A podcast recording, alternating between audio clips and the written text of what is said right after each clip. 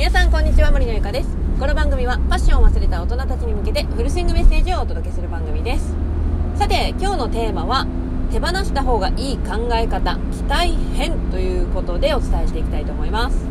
いや実は以前あの手放した方がいい考え方ということで白黒はっきりつけるという音声をね以前撮ったのでまだ聞かれてない方はそちらもぜひ聞いてみてください。ということで今日は手放した方がいい考え方第2弾 ということで期待をしない。人に期待をしないというねことをお伝えしていきたいと思います。なんかねでも人に期待をするってなんかこういいように聞こえると思うんですよ。なんかよくあるのが上司が部下にね、うん、あの俺は君のことを期待してるよポンみたいな感じで肩を叩くようなイメージがあるような気がしません？なんかね期待してるよみたいな。でそれを聞かれ言われて部下ははい僕頑張りますみたいなね。そんな感じのイメージがあって別に悪いイメージはないと思うんですけどこの期待をするっていうのはね使いどころ間違えると結構ね自分がショックを受けたり苦しんだりするんですよ。でまあ例えばですねえっ、ー、とまだ付き合っているカップルがいたとしましょう。でね女性の方はあそろそろプロポーズをしてくれるかなって彼に期待をしているわけですよ。もう何年も付き合ってるしあのもうこういい年だしそろそろプロポーズしてくれるだろうみたいな感じでね期待をしているとするじゃないですか。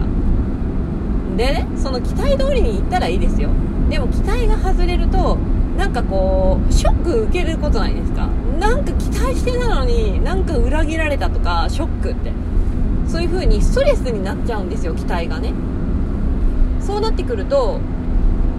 なんか苦しいですよね。関係性もなんかちょっと悪くなりそうじゃないですか。期待してたのになんか全然言ってこんしみたいな。そんな感じでねこじれちゃう可能性があるんですよ。使いどころ間違えるとね期待の。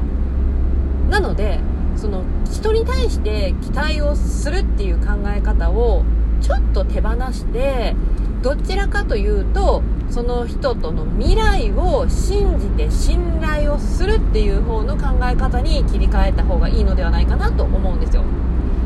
これはですね別にカップル間とかではなくて友達同士上司とか、まあ、いろんな人間関係においてやっぱり、ね、あの人だったらきっと何かやってくれるとか、あのー、自分にとっていいことしてくれるみたいな感じのこう期待をね抱くとそれが叶わなかった時にやっぱショックを受けてその人との人間関係こじれちゃう可能性があるんですよ。なのでそうするには期待するんじゃなくってその人との未来を信じてその人を信頼しておくっていうだけでいいんですよ。なんか期待ってねやっぱ当てにしてる感がすごいのでそうなってくるとやっぱ当てが外れるとえーってなるじゃないですか。なんか勝手に当てにしてたこっちも悪いけどえーみたいなね。そうなっちゃうとねちょっと苦しい。だからできるだけ期待をするっていう考え方手放した方がいいって私は思うんですよね。この期待をするっていう考え方を実際に私も手放したおかげで結構本当にねあのなんだろう人間関係がそこまでこじれなくなりました。やっぱりね人に期待してるとさあきっとあの人だったらあのこういう行動してくれるよとかねこういう意見を言ってくれるよとかこんな言葉をきっと投げかけてくれるよみたいな感じで勝手に思ってたらねやっぱねなんだよチェみたいなね。言ってくれないじゃんみたいな。そんな感じになっちゃうんですよ、ね、それでもすごい自分勝手っちゃ自分勝手ですよね。すごくね。だからできるだけ期待をするっていうのは手放した方がいいと私は感じています。皆さんはどう思いますか？はいということで今日の話を簡単にまとめると、えー、人に期待をするっていう考え方は手放してその人との未来を信じて信頼をするという考え方に切り替えましょうというお話でした。参考になったら嬉しいです。ということで今日の音声以上になります。次回の音声でお会いしましょう。バイバイ。